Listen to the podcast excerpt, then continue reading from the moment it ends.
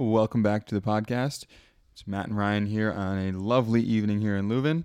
Uh, it's been a little while. We lost the rights to renting the podcast equipment, so that was a little, little uh, struggle in our plan. But we're back here today to discuss our trip to Germany and a little bit of what's going on with us recently. So, Ryan, how are you doing? I'm doing pretty good. I I had a long last night, so um, for whatever reason, Mm. I'm I'm starting to come back to life here. Uh, I feel like an old man right now, but It's all right. We I'll, be, I'll be good in the morning. we bounce back. We recover. So we did Germany a little differently. We were not together for most of it.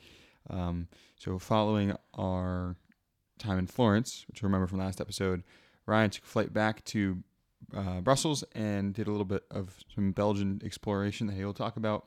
I took a f- an overnight bus. It was like nine and a half hour bus to Munich, where I met Rachel and Ian there. Overall, great time. Yeah, I will say so. Just for context, this was what two weeks ago, so it was Mhm. probably April 11th through like the 16th ish. I'd say so. Yeah. that first day back from Florence was tough. Tough, tough, tough. We get off the plane and it is the grayest of all gray. Mm. I had no food in like my my uh, place, obviously, because I had got, or gotten rid of all of it before we went on this ten day excursion, and um, I was waiting for my friend Caitlin to come visit. Um, she needed to go.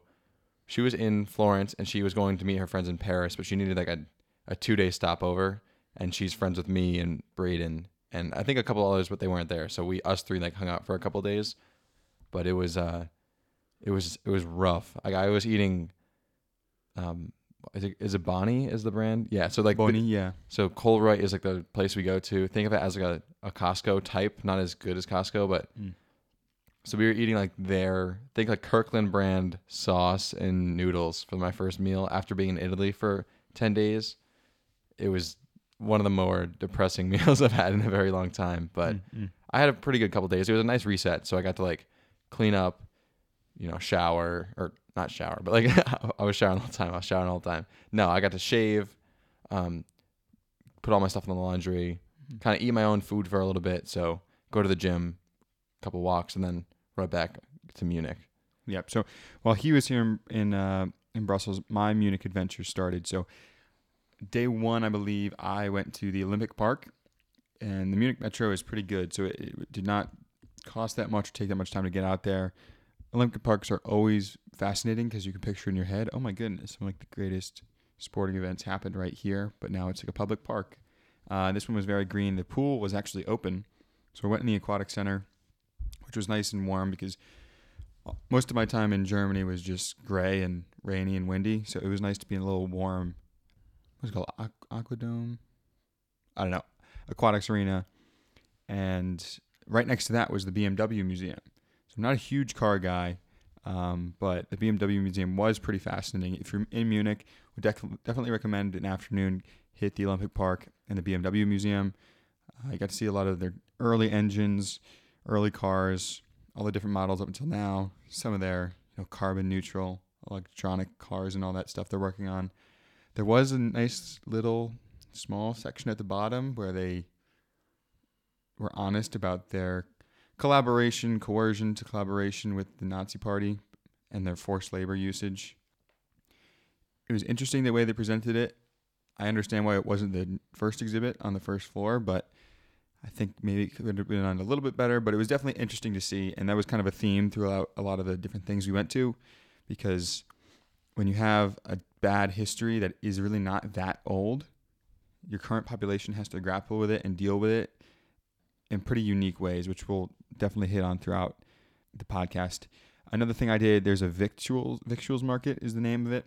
It was just a random market I walk into, and I had to go and I was like, okay, I'm here. I'm getting a pretzel, a bratwurst, and sauerkraut. Fantastic. It was great. Did not cost that much. Followed by that, I bought a little carton of strawberries, some German strawberries, delicious, some of the best berries I've ever had. And yeah, so mostly I just kind of explored Munich on my own. Would highly recommend the city. And then when you dropped into town, Ryan, we went to the Bayern Munich store at first, and then we walked around the corner, and there was Bayern World. Bayern World was much better. They had a ton of different merchandise. Seeing all the different soccer stores has been a lot of fun for both of us. Fortunately, they were playing Manchester City away and not at home. It was definitely cool to see a whole city behind a soccer team, especially one that is internationally known. Yeah, it's it's really cool how fascinated they are with their football.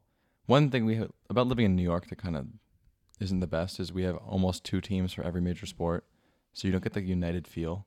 I think when I'm at school sometimes, and it's like Sunday, it's Lamar Day is what they call it for Lamar Jackson and the Ravens, Who just resigned? who just who just resigned. So thank goodness, because that would have been a sad senior year to watch him not on the on the Ravens. But um, in New York, it's everything's kind of split. So being here, you really see like the the people in the city really care about one specific team. It's very very enjoyable. I was talking to some of the students, and they were just talking about how like after every game, it's like life and death to them. Um, Mhm. Win win or lose, like you can definitely tell it affects like the city's morale and, and stuff, which is really really interesting.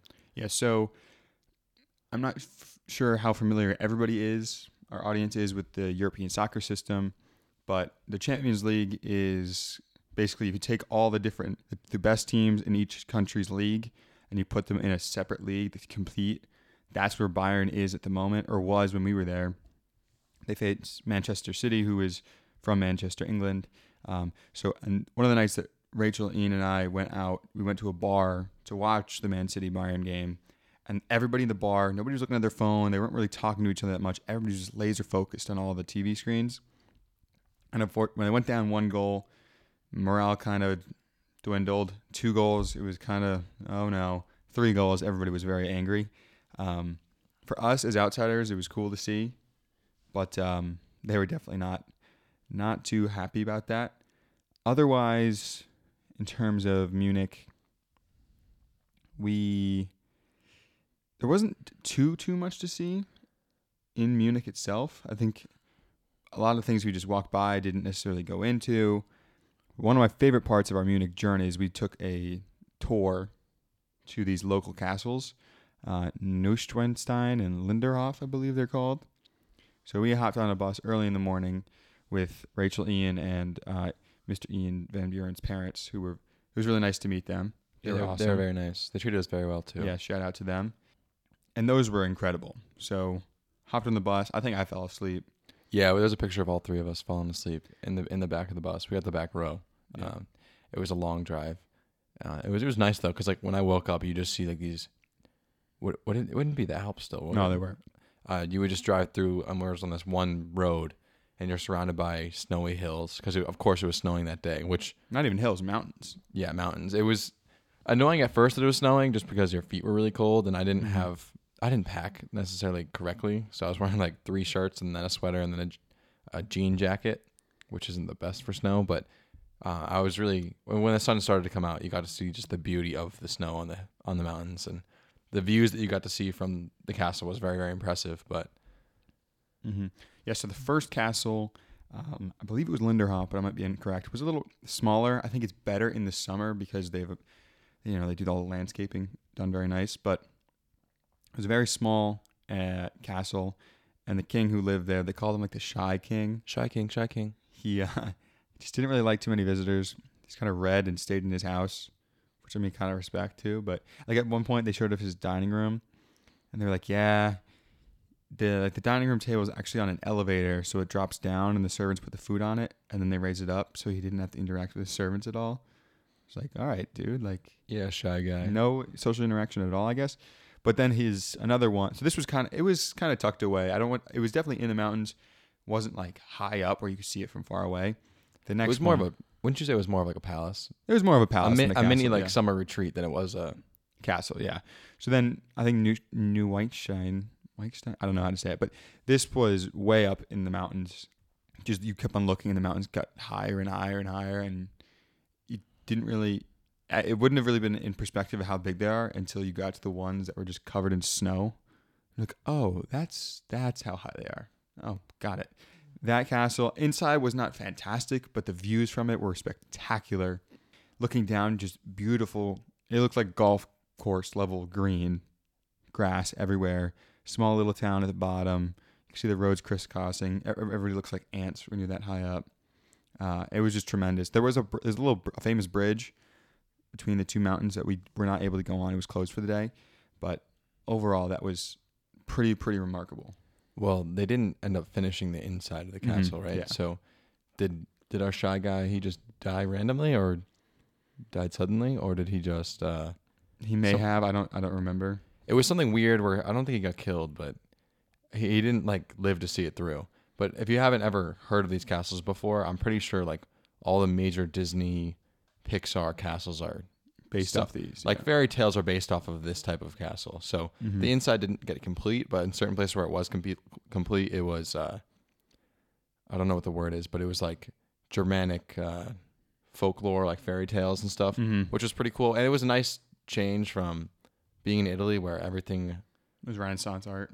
Yeah. So it, Mhm. it was it was much different. Like they were making references that I just had no idea about, Mm-hmm. um, but it was still very breathtaking. I mean, all the the gold. It wasn't as ornate as some other places, but just the fact that it was so high up and the views were fantastic. Like it really looks like a little kid was like, "I want to build a castle there," and they built a castle there. Yeah, because there was a third castle which we didn't. It, I wasn't a part of the tour. It's like a yellow castle.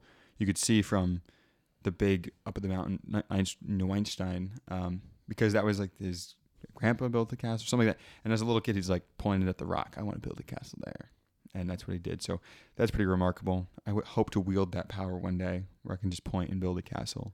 Shy Um, King, Shy King. Yeah, shy guy. But yeah, overall, I think if you're gonna do Munich, if you're gonna do Germany, you have to go on these tours. You have to at least go to the big one, New Einstein. Going to both, I think, would be very smart. Well, It'll just take the- up a whole day. Yeah, just the ride alone was very enjoyable. To see Mhm. the, the topo- topography of the area. I mean, Mhm. it it was Bavaria, right? So Yeah, so just seeing that alone was fantastic. I mean, we did stop in a little town there where they had a bunch of, you know, cuckoo's ne- uh, nests, cuckoo clocks. Sorry. Um, oh, we got a we got a hot dog on a pretzel bun. That was really Mhm. good. Matt almost fell out of his Ah. chair looking at the uh, at the waitress. I have to stop the podcast right here. To the girl that was working at that restaurant, I don't know you, you don't know me, but I think that in some universe out there, we're meant to be together. So if you hear this podcast, reach out because you were the most beautiful girl I've ever seen. I, I'm not even exaggerating. She was beautiful.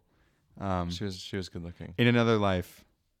You know, if if I drop off the face of the earth, you know, like witness protection, I'll go here and I'll find her. Well, now you can't go there because you just mentioned where you'd go witness protection.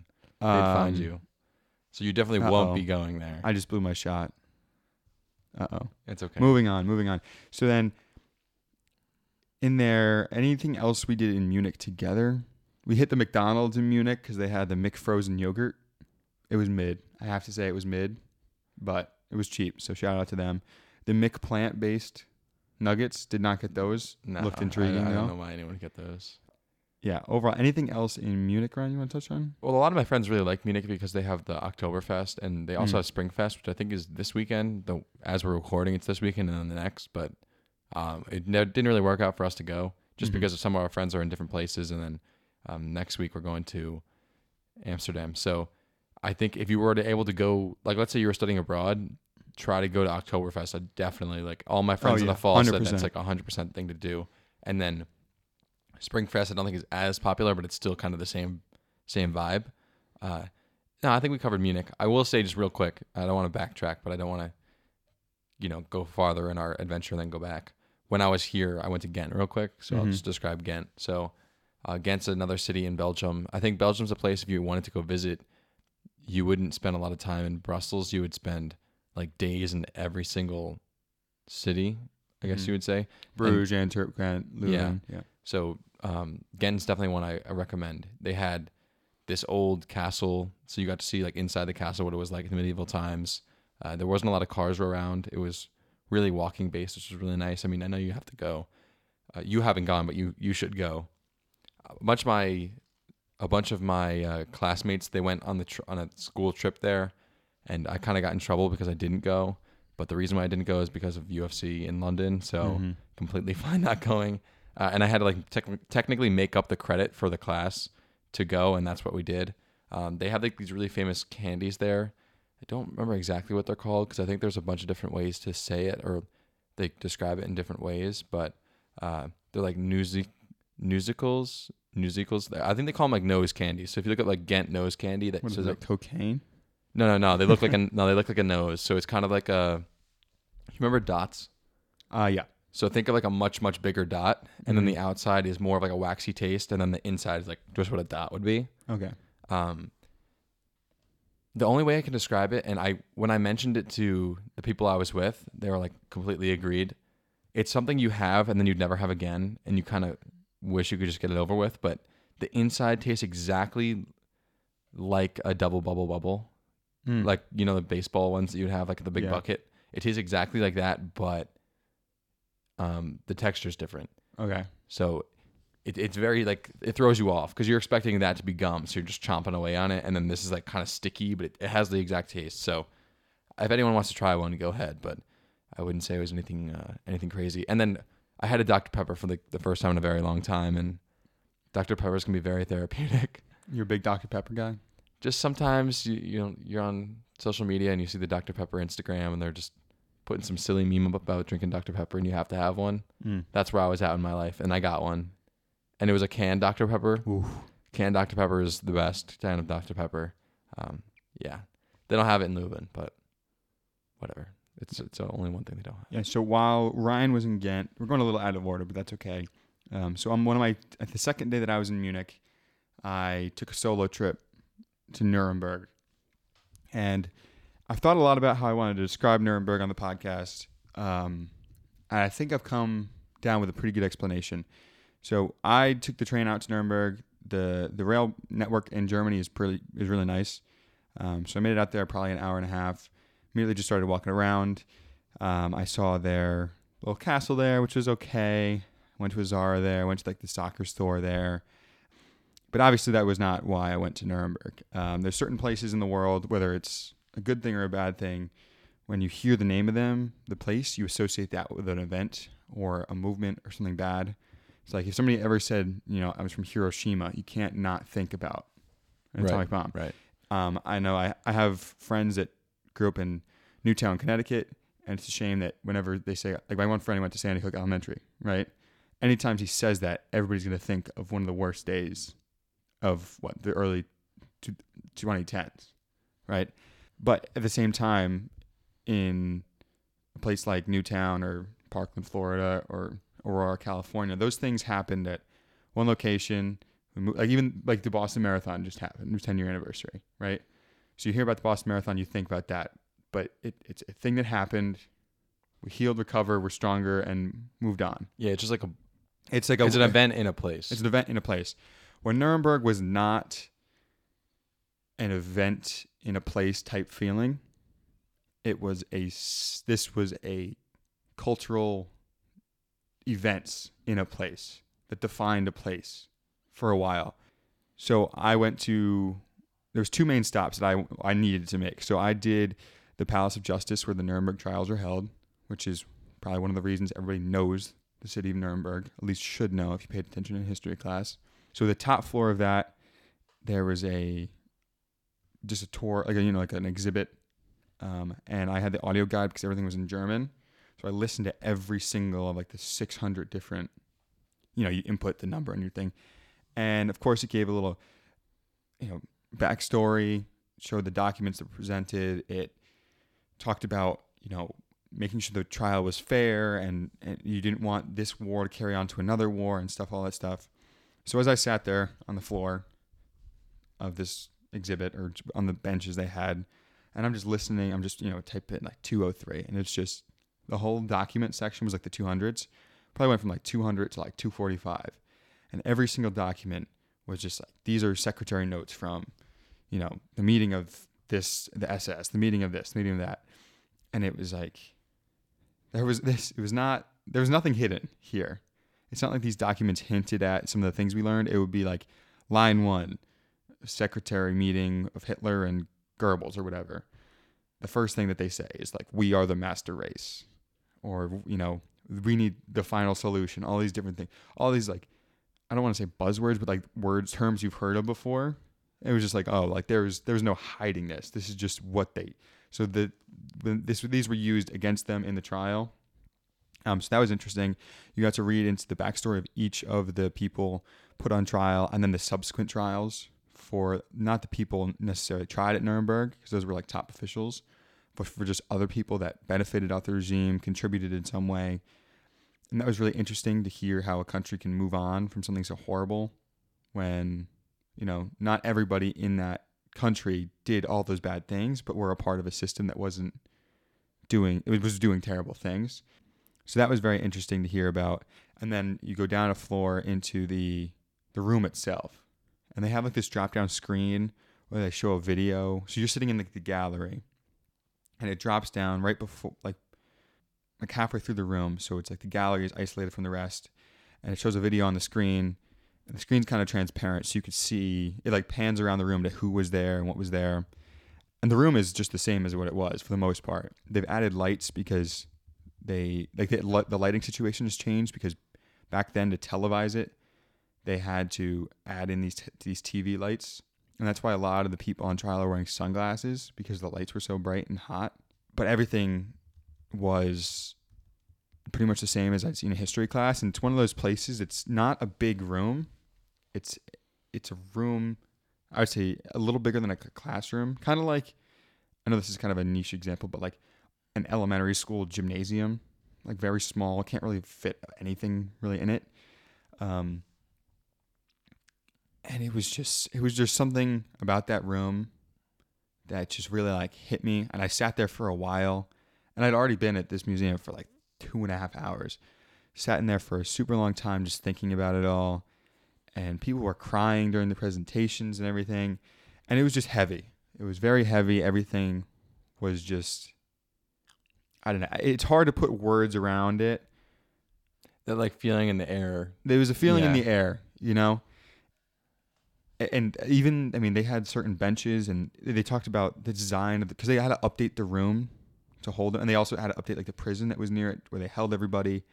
Um talked about the benches being on purposely just not ornate or anything just ordinary benches the way they designed them because they didn't want like the benches for like the people Ben- for the- accused or like the for judges? the accused for the accused. So that was just fascinating. And as much as the exhibit was cool until i actually sat down in the room it wasn't all that real yet. Um, so that was pretty incredible. Following that i went and i got myself like a, a euro to eat. And then i hopped on a train and i knew the nazi party rally grounds were in nuremberg right? So i hopped on a train and it's not like they're going to say on their metro signs like this stop is the rally grounds you know Yeah, in the same way when we're in Paris, it's like here's the Eiffel Tower, here's this, that, and the other. Like when you're in this area, you're not going to be like, hey, this is where the atrocities of former generations Mhm. are. It's just not. yeah so i hopped on the train grabbed a scooter well start, just started walking and then i got a scooter and then i walked again and i walked by this carnival like just like a f- think east like town fair. There's a ferris wheel. There's one of those pendulum things that spins. Kids are screaming. There's cotton candy stands hot dog stands all this stuff. And in my head i'm like am i even right? Did i read the map wrong? I don't know. And i round the corner and i show up at this museum. And the museum's not really a museum. It's kind of just uh it's like a temporary shed kind of thing and there's construction going on. And you know like you know outside construction sites they have those pop-up areas where they have like the foreman and stuff kind of hang out Yeah, no, I know. you know what i'm mean. talking about Yeah, yeah. they don't hang out but like that's like the office but the temporary office building Are you talking like a not a trailer, but sort of a trailer? yeah kind it's of feel? not it's more of a permanent than a trailer Yeah, yeah. but you get what I'm saying. So I walk in there and I'm like, I give them, I show my student ID. I'm like, can I get a ticket? They charge me like a euro fifty, and I'm already at this point. I'm, I'm like, this is weird. I don't really know what I'm gonna see. It Doesn't really see, seem like there's much there, but they're charging me.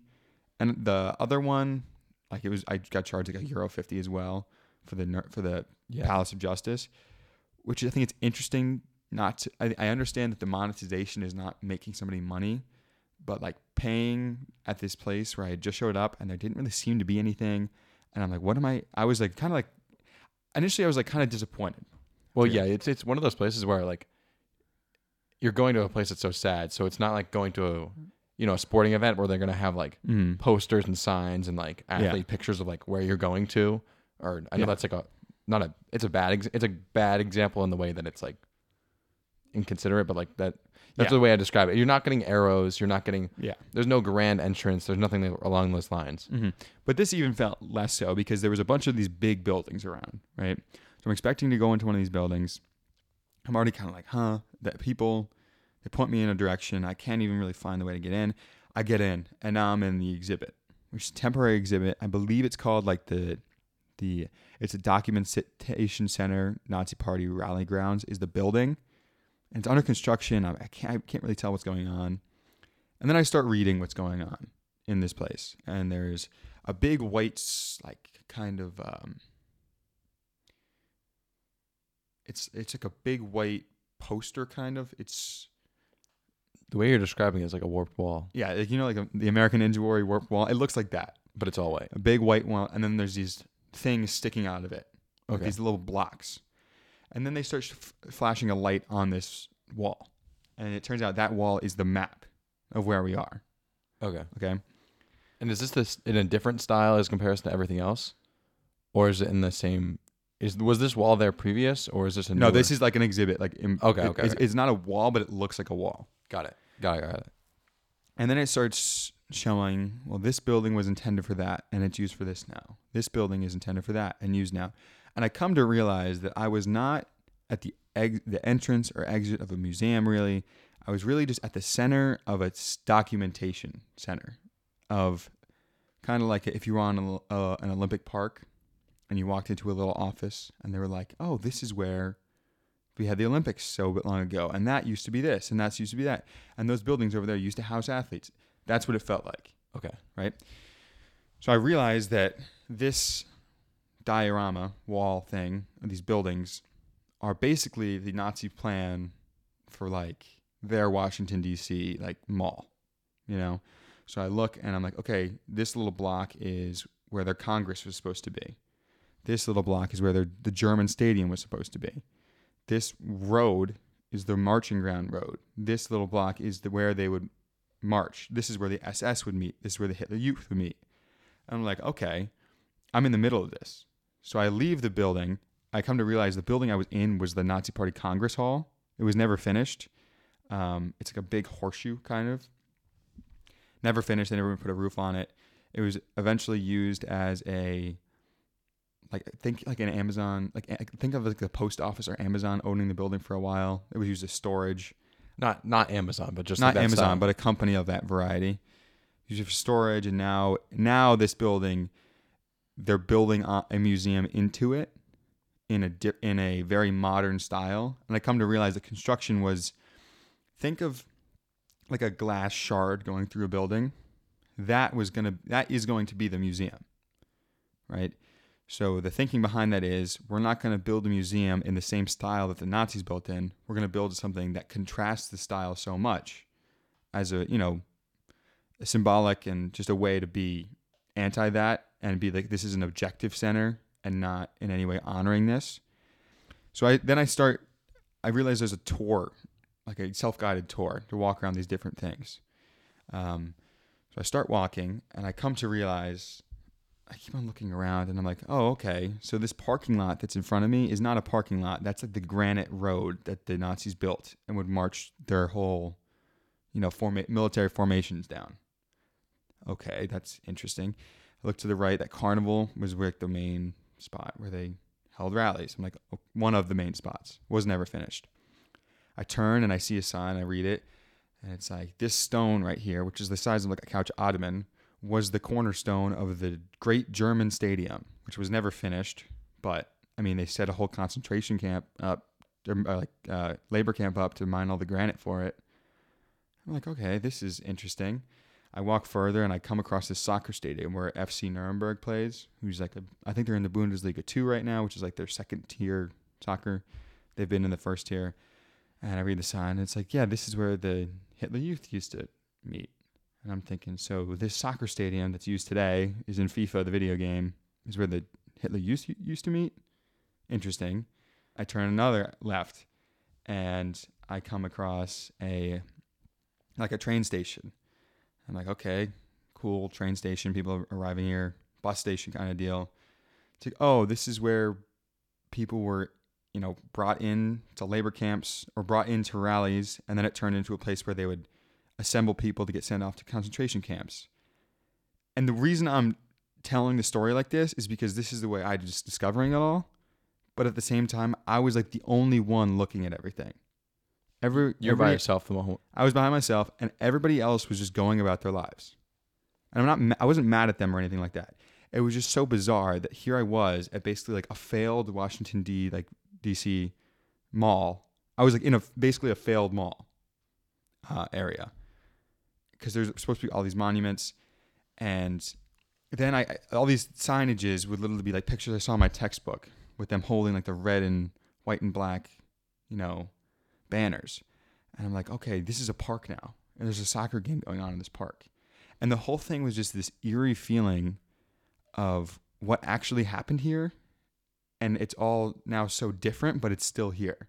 It's like the bones are still here, but the body around it decomposed. Do you get what I'm saying? Yeah, it's very it- it's it's a very tough thing in Yeah. terms of and I think the one of the cooler things in the way you're describing it is the way how architecture plays a role Mm-hmm. in so many things, the way you perceive like the just some people like to replicate I mean if you look at our government bu- government buildings in the United States, they're replicated out of what? Like Greek and Roman style Mm-hmm. because it's supposed to the ideas of democracy back then brought into now and like all this stuff and then you have certain places where you want to make it look like it's the past and then in this is one of the rare instances where you're purposely going modern not because you're in the modern age but because you want to starkly contrast from what was there Mm-hmm. it's very fascinating Yeah. I think even the, what you said about the benches too made me think just the idea of when you're in a courtroom and you're looking at the judge, the type of seat he's sitting in matters so much just to your mindset. Like if you think about the Pope, like Pope Francis doesn't really wear a lot of like ornate stuff and how that has such an, an impression on the way he is perceived by certain people while Mhm. other popes were wearing like the crazy cool hats and to be fair, if I was a pope, I'd have a crazy hat. But you, you know what I'm saying? Like just the idea of what you perceive in terms of like buildings, you know, just the, the table, the chair itself has such an impact on you. Mhm. Um, it, it's very cool. uh, That Yeah. idea. And so then I, I as I continue to read all the signs that were there, I'm not saying they weren't there, they were. You come to realize how the city has to grapple with not only the war and the devastation and all that stuff, and then occupation and Cold War, all that stuff. They have to grapple with the fact that this was the seat of a lot of it, of the Nazi Party specifically. And so, as much as they want to move on, it's not right for them to just tear things down. I know there was one thing that was torn down in like the 70s. They cited infrastructure problems, and people were like, that's BS. Um, it may have had problems, but it's still important that it's there. Um, I continued on my walk, and I there's this grand open field surrounded by like a track, and this was like the main. If you ever see Hitler at like a podium, and there's like it seems like marble behind him, and like the red and white and black banners that kind of draped down. This was that. But now that open field had like American football like goalposts in it. And like the US Army when they occupied there used it as like a recreation ground. The one they used to have like the, the marble like swastika on the top. The US Army blew it up. Uh, but they also hold like a like a stock car race there, which is growing. It's more controversial because it's like you're using the infrastructure, and was this put on to like so we could ignore what happened here? Are we repurposing it? It's difficult, and when I the more and more I read, the more and more it seems that they the city realized that they had two things they have to they two things they wanted to do. One, they had to not turn this into something that like neo Nazis and stuff would come back to, um, which we'll get like to in Berlin, why there's not like a memorial for like Hitler's bunker or like where he died. There's not like a, there's not really anything. They don't want it to become that, but at the same time, it's in the background of all their photos. It's it's valuable infrastructure that they can use, and they can't just ignore it anymore. So going forward, they're trying to incorporate it as a this is what happened, but we're moving on type deal. Um, but I'd say of all the experiences I've had so far, especially I was alone after being with everybody for a while, I was very much. It's not Nuremberg's not like a tourist highlight I mean, it was a highlight to me, but it's not like a hot spot. It was one of the coolest places I'd ever been, um, and it was something that I would definitely go back to. I would definitely definitely definitely recommend people go to because the feelings that you can feel in the air and what they have to grapple with and understand is something that I don't think you can really find elsewhere. Yeah, I, I wish I got to go the way you've described it. It seems very interesting.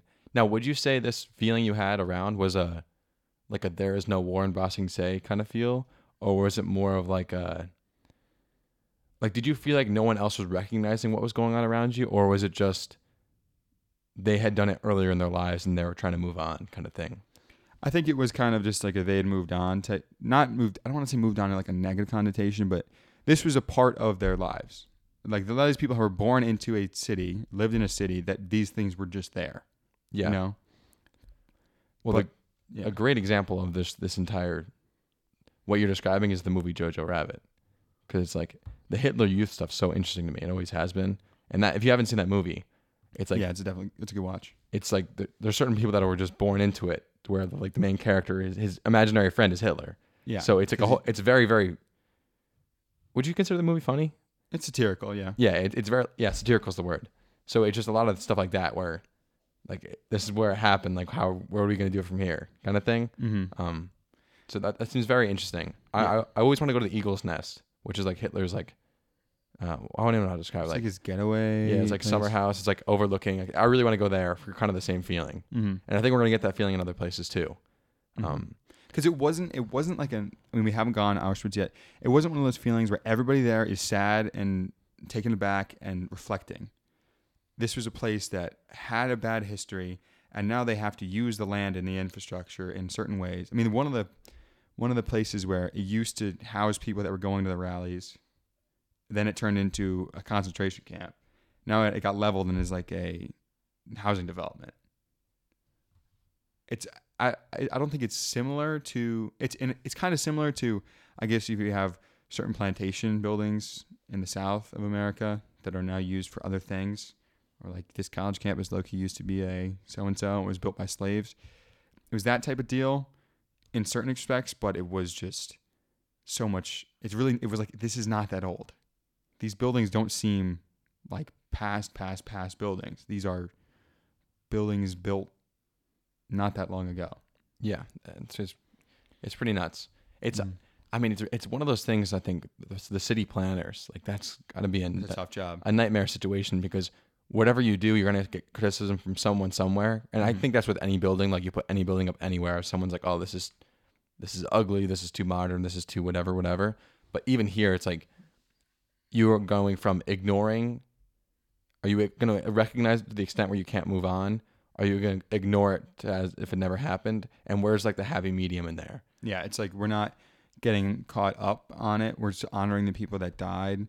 We're not honoring the people that did it, but we're still keeping preserving it as documentation. Overall, uh, overall, it was just it was a ch- it was kind of a chilling feeling for me. I hope I described it well. No, you did a good job. You didn't tell me a lot of this information before, so I feel like you did a good job. Yeah. So, yeah, and then after that, I just went home. Um, I bought myself a mezzo mix, which is like I didn't know at the time. Like a German soda. It's a mix of like orange soda and Coke. I drank that on the train. Got a pretzel. Went home to Munich. So, um, yeah. On I guess a lighter note, we then Yeah, went on to more fun stuff. on to more fun stuff. We then took a train from Munich to Leipzig, Germany. Uh, why we stop in Leipzig, the city you've probably never heard of. It's in eastern eastern Germany. Well, there's a soccer team there. Soccer team that Football. that um, former Ketcham, Wappingers Falls native, captain of the United States national team, Tyler Adams, who is just a couple years older than us, played on when he was in Germany. So he played on RB Leipzig. It's a football team there that is sponsored by Red Bull, but not really. There, and it's a weird thing in the Bundesliga, which is like the German top league um, for football or soccer, but we're going with football. We're going okay. We'll go with football. yeah, football. Uh, you can't have a team that's owned privately. It has to be like 50-50 split, right? That's what It's- it is The rule is the fifty plus one, so the team has to be a majority owned by the fans. by the fans necessarily. So Red Bull. If you look up RB Leipzig, you see the Red Bull logo mixed with a soccer crest, and you can't really avoid that. But Mhm. The, the idea of a major corporate sponsor like owning a team is just not something they like. yeah. So, So, it's it's their main sponsor just happens to be Red Bull, and like their mascot just happens to be the Red Bulls, Mhm. and the word RB for like RB Leipzig could stand for Red Bull, but it stands for Rasenballsport, which is just like field lawn lawn ball sport, I think it is. Um, I was trying to think of like an American equivalent. Like if you made a baseball team, uh, like what would you? I don't know. I mean, you'd have to like, like let's say okay, so in Korea or uh, Korea or Japan, they have like the the LG team. Like well, they have the Kia Tigers and like the Samsung Lions. But like that would be saying like if you had LG, like the company had a team, like let's say the LG Twins or something, but it was like long day game. yeah. Yeah, it was it was Um, very funny. Yeah, to put it more into perspective, because I think the city of Leipzig, I'll just go out and say it was rainy and kind of boring when we went there. Yeah, well, I think the the weather kind of did Germany did, dirty. Did, to did no extent. family. Yeah, but to describe, just to explain the Red Bull soccer thing. So, Red Bull's strategy to get into, I'm going to say soccer, to get into soccer was instead of just being a major sponsor of a stadium or a shirt sponsor, we want to build teams. So they build uh, like Red Bull, like New, the New York Red Bulls in the MLS. They have RB Salt, Red Bull Salzburg, Red Bulls Brazil. There's a couple other ones I'm not naming. But then they decided to go into German football. They initially wanted to buy a couple of the teams at the top of their pyramid, couldn't do so. Eventually, everything gets bounced around. They're thinking of different locations, and they realize Leipzig has a, a stadium, doesn't have a major team, and it has licenses that they can buy. So they buy the like the sporting license, the doc government document from kind of a failing club. Then they buy the youth academy of another club. Then they buy then they play at the field of another club that are all like in the Leipzig area. They start out, I believe, in like the fifth tier of German football. Then they just make their way up the ladder. And they were founded in 2009. And by 2020 or 2022, they're in the Champions League final or semifinal, which is almost as the best you can get in club football. Yeah, it's like creating a a team from the Hudson Valley and then moving into the Renegade Stadium and then getting boosted all the way up to be in the major leagues. Mhm, Exactly. That's a great example. It's as if you, the Renegades were failing, and you bought the Renegades, and then you bought the Hit and Run Highlanders Youth Academy, and then you next thing you know you're playing in Binghamton, and the next or the next thing you're at the level of the Bing- Binghamton team, and the next thing you know you're at the level of the Syracuse Mets, and the next thing you know you're playing at your Citi Field. Right. Right. So, and there's a re- so a lot of people hate the team. We like the team. We just like the team because I, I don't know. I think that that story in itself is cool, and I've I've been on a big. I'm a free agent in terms of my European um, team spot Mhm. like Your Soccer association allegiances. soccer allegiances because I don't want to go. I don't want to be like I like Holland, I like Man City, and then go to Man City and not like it. Mhm. And we're not going to get to Manchester when we're here. So there's a lot of things, and also like being a Mets fan. If I were to like Manchester United, would it be like someone from here liking the Yankees? Mm. Like in my mind, that's just kind of how it is. Mm. So I I think I've become a RB Leipzig fan, but I'm not. And also, I guess I would say Leeds just because a lot of Americans on the team, but Yeah. I don't know. That might, might have been their strategy. So I don't know why I would- if I want to get got like that. Yeah, that's true. That's true.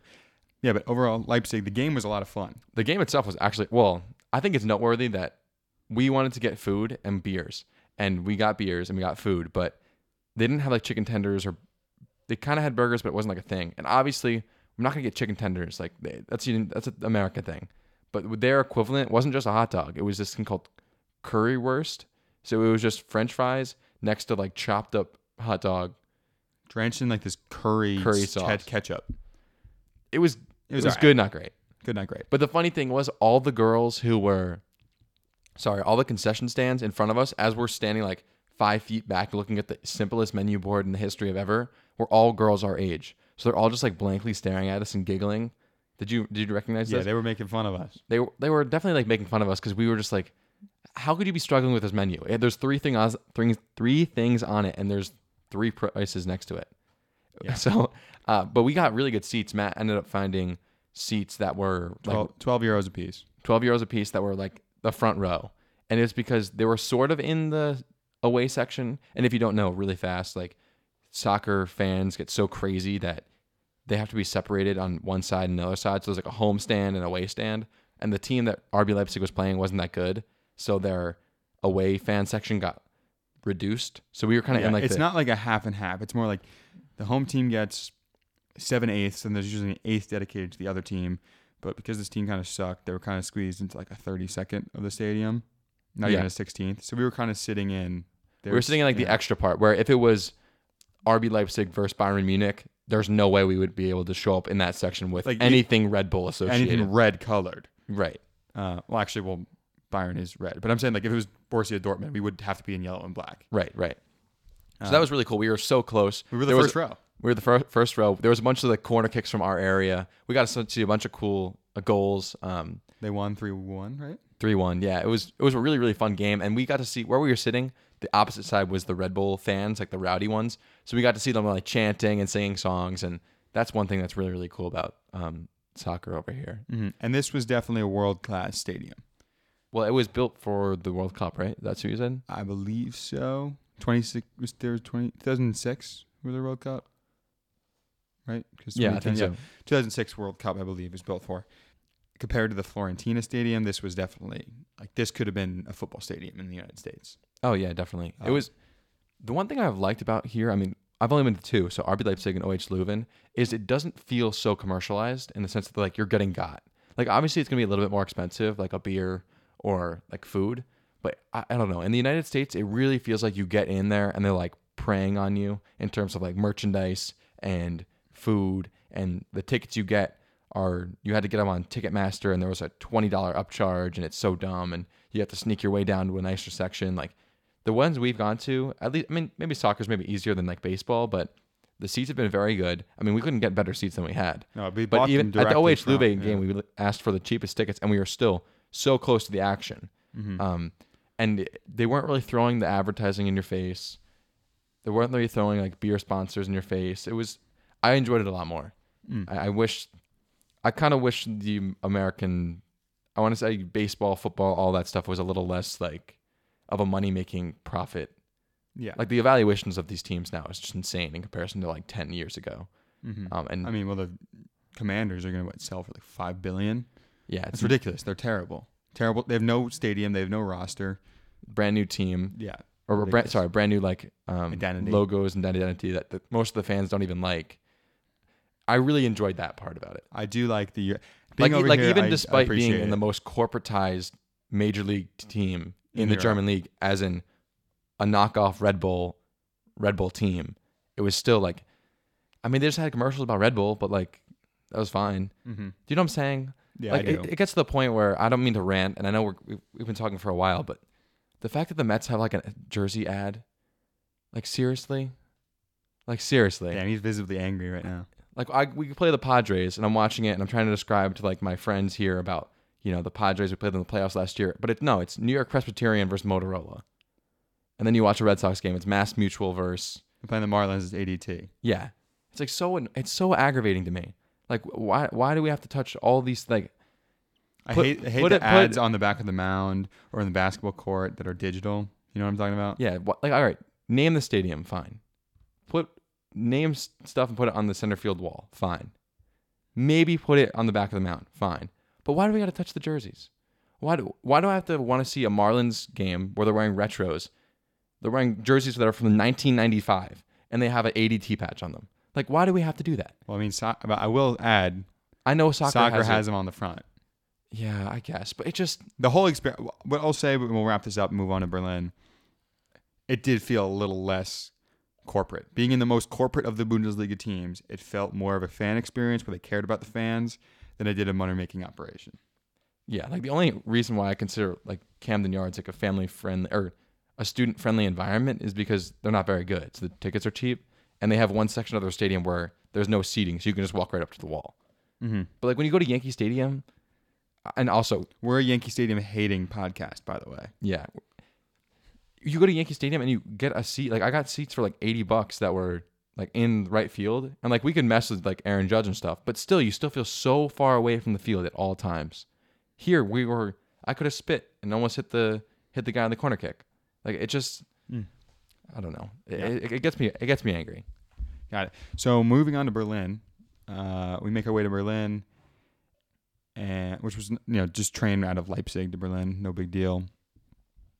Well, whoa, whoa, whoa. One thing, one more thing we have to mention about Leipzig is we went to the train station with all of our stuff, and our uh, locker that we got didn't print the receipt because they have like train lockers where you can put all your stuff. They didn't print us a receipt, so we had to like find random workers in the in the train station and get them to open the English. machine up, like oh, like open the entire machine up, print it, put new paper in the roll, print it, and then they were like, "No, we can't do that. You're just gonna have to come back later in the day, and we'll help you."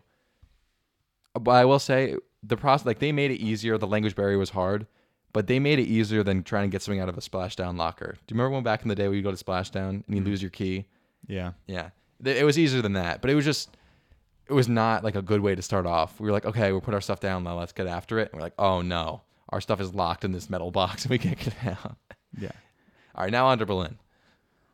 So Berlin, I thought was gonna be. I thought we were gonna be. Oh my goodness! I wish we had more time. We completed everything we wanted to pretty quickly.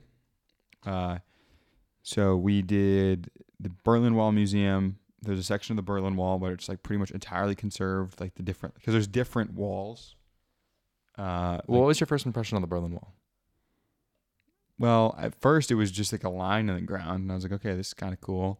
And then you saw the actual parts of it, which was neat.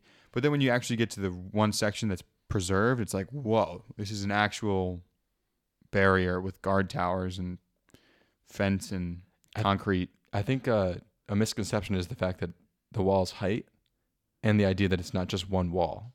Yeah, it's multiple walls. It's multiple walls where it's like a, a zone, as if there's one wall where it's much higher, and then there's like boundary lines on the other side of the walls and that guard towers. So it wouldn't be as simple as like trying to parkour up a wall and then you're into a different part of the city. Yeah, You'd have to like land not on a big spike, hopefully not get shot Dog- at, dogs at you. dogs shot at, and then get over another fence that has big spikes on it. So it was a whole, yeah, it was it was fascinating though. I mean, I've always been so interested in the Cold War and stuff, so to see that was very very cool.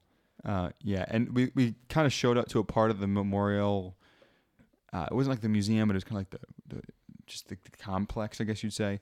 Where they had a lot of the buildings that were like kind of built into the wall, like they kind of used the buildings as part of the wall. Oh yeah, that was So certain people would like use them to get in and out, and you saw some of the escape routes, which was pretty neat. There's one main church that was kind of a s- symbol of like freedom. That like it was kind of like it was like right behind the wall, and then they just decided to like blow it up uh, at one point. Yeah, so it was right on the other side of East Germany. So you would see if you're standing in West Germany where you can practice religion, you can freedom of speech, freedom of expression, and then you look over at this one beautiful church that's just standing behind this pillar with guards out in front of it, not allowed to practice, not allowed to this, that, and the other. That was very interesting to see. Mm-hmm. And the the use of the wall, or sorry, the use of the buildings was very cool too, because I think one thing that maybe doesn't get taught enough, or at least I didn't feel like it got taught enough, is the fact that okay, it divided the city, but like it, it wasn't like there was a space already for them to divide the city. Like they had to move certain buildings, destroy certain buildings, section off certain train stations to make this happen. So it really felt like it was a block. Like it felt like as if we were you were walking down the street in in New York and just all of a sudden, bam, can't go somewhere else. Mm-hmm. It was fascinating. It was fascinating to see the way they described how people around it had to adapt and how it was built up in stages, the Berlin Wall. But it was like using the actual side of the building for a while. That was really cool. Mm-hmm. Then we hit the Topography of Terror Museum, which is just you know all the how the Nazi Party gain game how the Nazi Party gained power, gained influence, got normal ordinary people to do terrible things, and covered a lot of their tragedies. That's Uh, something we could spend like hours on. That Yeah. it was something that's a definite go. 100% go. It's inside and outside. We kind of, I don't want to say, we didn't speed through the outside, but the outside was just a lot of the same as the inside. So the inside was very in depth. Um, the one thing I want to touch on in there, obviously, you know, the mass extermination of Jewish people, uh, Nazi party, everybody knows about that. But I feel like whenever we're taught, it's always kind of like, oh yeah, and they also killed like homosexuals and the gypsies, which I didn't even know what the term and meant. then a couple others. and like a couple other people. It's like, oh, it's kind of like they're added on. And to be in the museum and they had like an independent section for each one, like the gy- the gypsy people are like the Roma and the Santini, I think as pronounce it. They talked about each of their histories, and then it puts the number into perspective of these people and the different ways they were targeted. The section on like the homosexuals was like really like interesting because Oh yeah, those stories are insane. the stories were crazy, and it would be people like just snitching on other people for no like for no reason. What was the story? The guy like went up to the guard and he was like, no, it was like somebody who wrote like an anonymous note that was like, "I'm not going to accuse some, let's say Mark Smith of anything, but him and his and his friend Will have lived in that house, and I've never seen e- either of them bring a girl in there in the past three years. Please keep my name anonymous." And the note, of course, is not anonymous; it's signed like you know Wendy Sue or whatever. Uh, she's like just snitching on a dude for no reason, and it was just it was just fascinating to see how warped people's mentalities can get to carry out these crimes. The section on people with disabilities was just that that was like one thing I've I've never felt more like I would just discomfort. Felt, I felt gross to my absolute core the way the, all the propaganda was set up. The one there was one, uh, I guess poster or I don't know what piece of propaganda that was like in a picture of I don't know I don't know what mental I don't know what their disability was, but it was like we as a German people spend this mu- much amount of money on these people. Like, are they worth it? Like That's exactly what it said. It's a- defining a person with disabilities by a number and asking people, is this number worth it or not? well, there was a picture of this like the t- like the prototypical German holding up like a eye I beam, and on one half he's like struggling because there's someone with a mental handicap sitting on it, and Mm-hmm. it was like, we fund our schools to make our country great, and you're gonna like, it wasn't like uh the government saying these people are wrong. I mean, there was a lot of that, but it was like a, are you really gonna let this slide? yeah, like a, a message to the people of are you really going to let this go on in your in our your our school, land your town, your in your like where you in live, our land. Yeah, which was nuts. Like that that was just like crazy to me. All the i mean all the propaganda like you always see i feel like you always kind of see the same ones like the same message. Mm-hmm. and one thing I'm, I'm fascinated personally which is a different topic is uh like the ussr's propaganda like the idea of strength and like all like the they banned art but they had graphic design. So that stuff's really really interesting to me. And like the parodies of that are very interesting. But the ones we saw here i've never seen before. Mm-hmm. especially those it was so targeted. Like in the same way that the the UN, united states enlistment poster is so targeted how it's like pointing at the person reading it that's what it felt like without pointing like these are like are you you personally as someone who is quote unquote in the right gonna let these wrongs happen around you Mm-hmm. and they would give you like i guess you would say statistics to try to back it up yeah. It was just also, and then they also broke down the atrocities committed in each country that they invaded. Um, it was just a lot of just very very in depth, and I thought the disabled the the section on people with disabilities is the one that really hit me the most. I did watch a oh I think I don't know if it was over COVID or just last winter break. I watched a show. It's on Netflix. It's a German TV show called Charité at War. Um, it's Charité's like the hospital in Berlin, and there's a whole there's a bunch of storylines involving that where like there's two doctors and they have a kid and their kid has some like birth defects and they're not genetic birth defects but then the dad wants to like kill the kid so that they can have more kids and not be labeled as like genetically inferior and just the whole concept of like genetic hygiene and all this stuff when you're actually seeing these pictures of they have like an eye chart out next to this girl's eye to make sure she's like german enough oh yeah i saw that just- i think i oh. took a picture of that one actually because it was like so stark in my mind Mm. that these people had to go and in the same way we'd go to a school physical to just play basketball where they're just like making sure you can move your arm in Don't two, dir- two directions? Like- yeah. it was like you're gonna come down to the general hospital and we're gonna make sure that your hair is enough like this and your facial structure is enough like that and the color of your eyes it was oh goodness. A lot of stuff in this museum like when i say it's a must go there's so much information and also it really put you into it. Mm-hmm. the start of it was the rise of it and i, I felt the the bastogne museum was like really good in the way it was like at first it kind of seemed justified and then at the end completely unjustified like i'm from the german perspective Mm-hmm. like the idea how people can be brainwashed and here was kind of the same thing for me so you kind of saw like the slow rise of it and then how people were in it and then it was like just a perfect example of well now that we're in it and you can't say anything against us like how are you going to stop it kind of thing Mm-hmm. it was gross it's it's a perfect example of when you can't have like freedom of expression or speech Or protest like or whatever. Yeah. ne- no time in human history has the idea of repressing someone's speech whether you like it or dislike it has gone well i mean this is the perfect example because you can act like i wasn't part of this i wasn't part of that like if you were like in the area when it was going on because they made it so difficult for you to try to do anything positive Mhm. like you wouldn't even have an ally to be like can you believe They like said like this, like yeah. even if you don't agree about something the government was saying like if you made fun of this is a bad example but like let's say we were in germany and it was like hitler said some wild stuff. And then you not you don't even disagree with it because you're just brainwashed but you said some wild thing about like maybe he stumbled or fell or tripped or something. They can report you and then you just go away. Like it Mhm. was it's crazy. It- all of it was it was so so worthwhile. And I, it makes him so happy that i got to see all these things because it makes you like I, I've, I jokingly say it a lot, but like the freedom isn't free concept, like here especially really hit me. The idea, like, and, and, and all of it was like out of your their control. Like the people who they were being persecuted on, which is like what you really, really saw. You really saw that. What do you mean out of control? Like they couldn't, the way that the, they had let themselves get into this political situation, then they had no power to combat it, kind of thing. Yeah, in the sense that like if you were just living there and for generations your family lived there, like you're not just gonna want to like flee. And then it gets to the point where around you you're just trapped in a world that hates you for just being you. Oh yeah, yeah I see what you're saying. I see what you're saying. like uh, the movie The Pianist. We've I've only watched it's one of my favorite movies because it's so well done. But I've only watched it once. I- I think I watched it one and a half times because it's so sad. But it it's like so sad to be depressed for like days. But it's such a good movie. Mm-hmm. Um, it's because they show like the slow rise of it because it doesn't just seem like these the Nazis were implanted and then why didn't you like kind of flee or whatever? It's like slowly, slowly the the government was slowly taking away your rights, slowly taking away your rights. Now you have to wear this on your arm and like this distinction of that distinction. Like Mhm. one of the pictures I took um, was the the badges people had to wear, and like it was like a in the same way you like a captain of a sports team would wear like a C.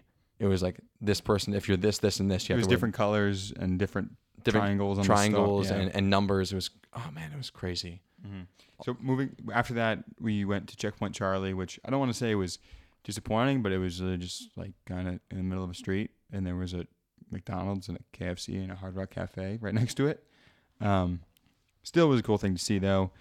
The Tiergarten was this park where they had a bunch of memorials there. Um, the one, the like the they had one for kind of each population targeted in the Holocaust.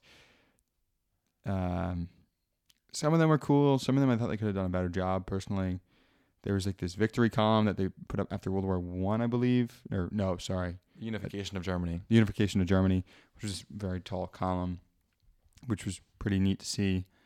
Uh, we walked by Hitler's bunker where it used to be, and it's literally a parking lot, which is good. It's just a parking lot and a Yeah, sign there that's fa- just like, "Hey, by the way, this is here." But Yeah, so it was uh it must have been some governmental building, but during the bombing of Berlin and the idea of the Soviets and the Allies or the Americans getting to Berlin, um, when the war was over, they got rid of like everything in this area. They dug up every piece of foundation and then they built like other affordable housing around it and other things. So where Hitler is believed to be died, where he committed suicide, is just a parking lot. So like Mhm. definitely like the the longitude and latitude where this happened, there's probably like a Kia Soul sitting in a parking lot right now. Like it's it's which is the way it was supposed to be. But it was it was very fascinating. um, the memorial to the murdered Jews of Europe. It was interesting what we saw in the the actual museum part There was it, a museum under it which we didn't know was there, and which then is we very into. fascinating. But the one thing there's a lot of controversy that I was as I was looking up like researching for us to talk right now. Um, there's a lot of controversy with this uh, museum. If you look it up, what is it called exactly? It's called The mem- memorial to the murdered Jews of Europe. Right. If you look that up, it's a very interesting architectural design where it's supposed to like represent column or sorry, coffins or gravestones, I guess you would say. Coffins is the better word. Coffins is the better word. But it's done like in such an artistic way that you might find people taking pictures there, Mm. which kind of throws you. It's like this is not the point of this at all. Mm-hmm. Um, but to, yeah, I definitely look it up. It's very interesting to see, and I, I'd say it was worth to go. Um, but yeah, Yeah, it was cool. Um, I think that was pretty much all we hit in Berlin. There was things popping here and there. See a memorial, see a little plaque here and there. Oh, the there's like the gateway. Uh, what's it called? What's it called? Oh, there's some major gateway in Berlin that we went through, That we and there was like and there was a Julian Assange protest, and then a Ukraine, Ukraine support. protest, and then one about recognizing what was it, Polish heroes in World War II or something like that. There's like three different protests going on, and it was very like Yeah, we walked into it and like, what is happening? What is going on. it was very funny. So then, following that, we did not get a hostel for the second night on purpose because we were like, our flight's at 6 a.m. tomorrow. We may as well just stay out. So we looked at our f- phones and it was like seven. It's like, all right, we have 11 hours to kill. So we watched a little NBA in a bar, and then we just made our way to the airport before TSA even opened. I gotta say, people in the airport that early are just so dumb. It was just Mustache Man, bro. I'm about to go off on Mustache Man. We we flew Ryanair, and that was like the only flight that was going out. So it was a bunch of us sitting in the check-in area, just Mhm. waiting for them to like actually, you know, walk in with their morning coffee, open up the, the machines, and get after it. We get into this big line where Matt's trying to drop off his piece of checked bag. And, And no, I- nobody realizes you can just scan the barcode and send it through. They all want to talk to the clerk. I don't know. It was just it was just tough. Some people were trying to hand them stuff without ever like registering the bag, and then certain people had like trying to give them their entire life story, and it was like, have have none of you ever been in an airport before? And I know that sounds very harsh, because it was 6 a.m. and I hadn't slept in like 36 hours. But I just this mustache man, I I will never forget mustache man, and it, I he must think I'm such a mean person. But as Matt is using one of the There's about 45 different of these bag check-in things. yeah the bag checking things where you you print out a boarding not a boarding scan your boarding pass. It prints out a little ticket. You wrap the ticket around the handle of your luggage. You scan it. It goes on a conveyor belt and it's on the plane. Yes. So there's like 45 sections before that. And this guy walks up to us and he's like, in German, says something. And then in English, he goes, Do these work? As no, Matt, he's like he's trying to t- he's trying to move me off my machine. yeah, he's trying to, sorry, he's trying to like intercept Matt so he can take the machine. And While I'm like, dude, what? it's like going to the Walmart checkout and you're checking out in the self checkout. And they try to steal it from you. And I'm like, there's 16 other open. Yeah. So I walked to like the one next to it and just palmed the green light flashing on the top. I go, Green means go. Green is open. green means open. And the guy goes, oh, okay. And then he walks over. And then he caused an issue in TSA and, oh, mustache man. Yeah. So eventually got on our flight, got home, and just like slept. But I will say, we've flown a lot during our time here. I've had I've been like felt up by security every once in a while. I've had my hands swiped for bomb material. Um, we're we're not obviously not talking about Ireland today. We just went to Ireland. There's a whole problem with my bag there. It's not even six in the morning yet. It's like five in the morning. I'm like the third guy through TSA. I walk through and you have to stand. You know, in, in the U.S. you stand with your arms above your head and it does a little shoom for three seconds and you're good. Here you have to stand with your like palms facing towards the back of you, so the top, like the back of your So hand kind of facing jiggy forward. with it. Like a, Yeah, you're kinda dancing. So I'm like, this is odd. So I step out of it and I look at the screen, and the screen is green, like green. You're good. And the guy proceeds to come up to me and is like, oh, I gotta like check you. And I'm like, all right, whatever. He's just like, just pat me down slightly. The dude is just feeling up, just feeling me up. I'm just stop. Like I, it's like buy me dinner first, at least. Buy me breakfast because it's five in the morning. Can you not just like feel me, like grope me? I was, I almost wanted to swing on the guy, but I wasn't gonna swing on German TSA. But yeah, on that note, I will say, as angry as I still am that I got felt up by that dude, I think I hit the Germany trip that we did myself personally. I hit a number of historic cities. I went to a soccer game. I saw some modern stuff. I saw the the Alps. I saw castles. I ate hot dogs. I ate sausages. I ate sauerkraut and pretzels.